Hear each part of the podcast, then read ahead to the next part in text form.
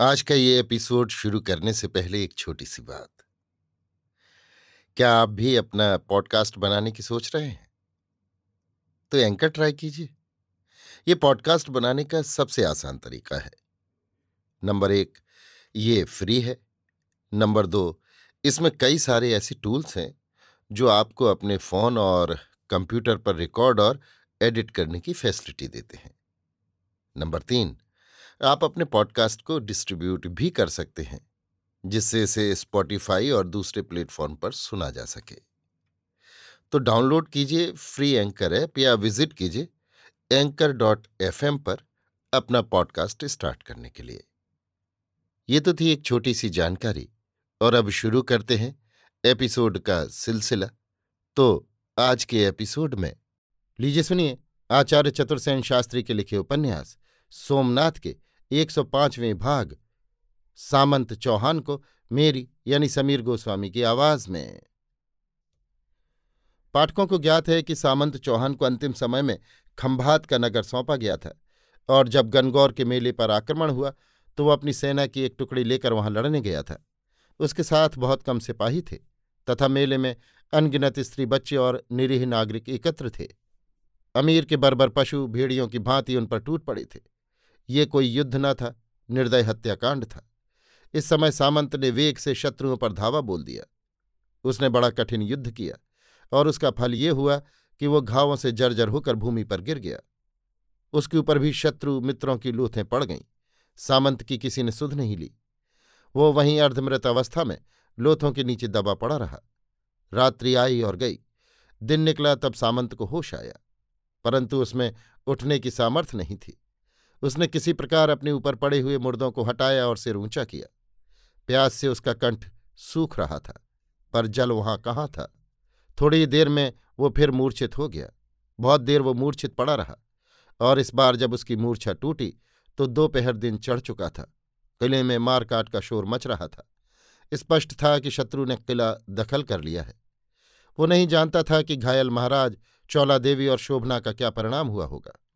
चौला देवी और महाराज भीमदेव के लिए उसके प्राण छटपटा उठे। पर बहुत चेष्टा करने पर भी वो उठकर खड़ा न हो सका। सिर पर प्रखर सूर्य तप रहा था। चारों ओर लोथें सड़ रही थीं। चील और गृद्ध मंडरा रहे थे। एक भी जीवित प्राणी न था। भूख और प्यास से उसके प्राण कंठगत हो रहे थे और सिर दर्द से फटा जा रहा था। घावों का रक्त अंग पर सूख गया था।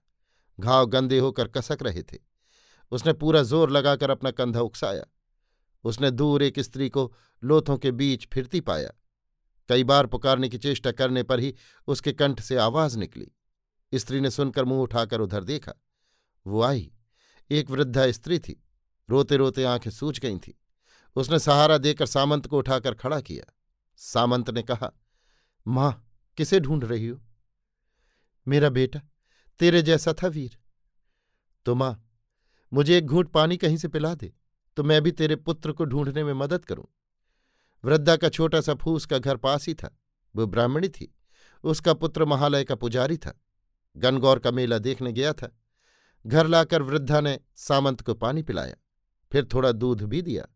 उसके अंग साफ़ किए, घावों पर पट्टी बांधी।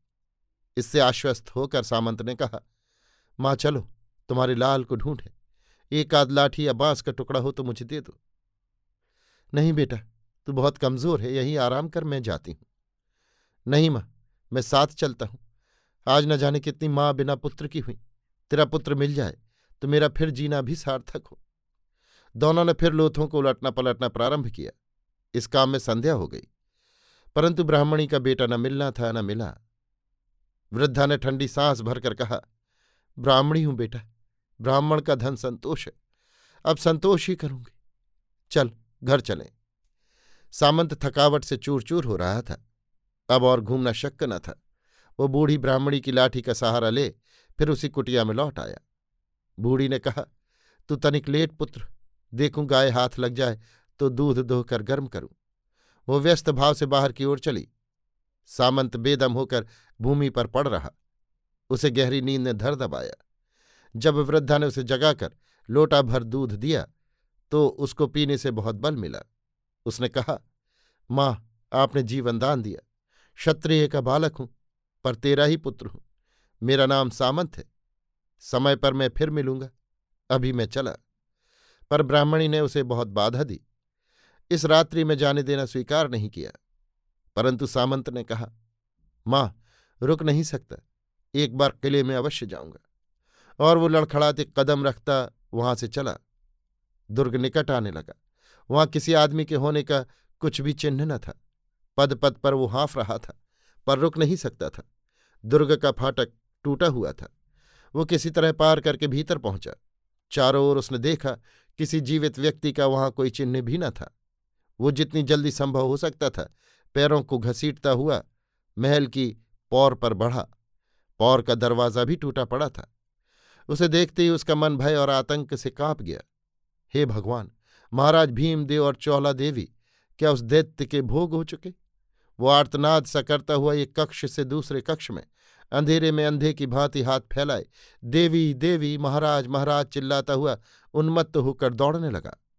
उसे एक ठोकर लगी और वो दीवार से टकरा टकराकर गिरकर मूर्छित हो गया। रात भर वो उस शून्य दुर्ग में मूर्छित पड़ा रहा। जब मूर्छा भंग हुई, तब प्रभात का आलोक गवाक्ष में झाँक रहा था। वो फिर अधीर होकर उठा। एक एक कक्ष गवाक्ष उसने देखे। आवास लूटा नहीं गया था। चौला देवी के बहुत से वस्त्र सामग्री वहीं थे। वो सबको उलट पलट कर देखने और हाहाकार करने लगा। अब उसे इस बात का तनिक भी संदेह न रहा कि महाराज भीमदेव और चौला देवी उस दैत्य के भोग हुए। परंतु इसी समय उसकी दृष्टि दीवार पर कोयले से लिखे एक लेख पर पड़ी। लेख शोभना का लिखा था। जल्दी जल्दी उसने लिखा था, महाराज सुरक्षित आबू की राह है, बालुक साथ हैं। देवी एकाकी भूमार्ग से गई हैं। उनका अनुगमन और रक्षा होनी चाहिए। शोभना। सामंत की बाछें खिल गईं। जैसे जन्म दरिद्री को निधि मिल गई। उसने इस बात पर विचार भी नहीं किया कि इस लेख को लिखने वाली शोभना कहाँ रही।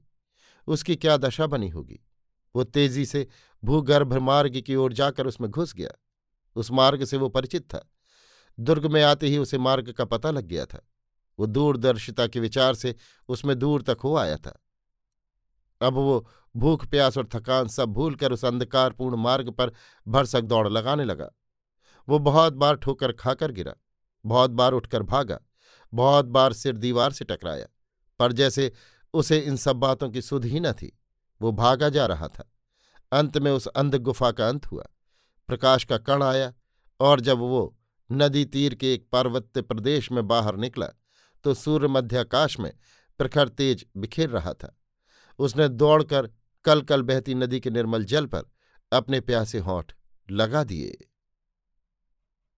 अभी आप सुन रहे थे आचार्य चतुर्सेन शास्त्री के लिखे उपन्यास सोमनाथ के 105वें भाग सामंत चौहान को मेरी यानी समीर गोस्वामी की आवाज़ में।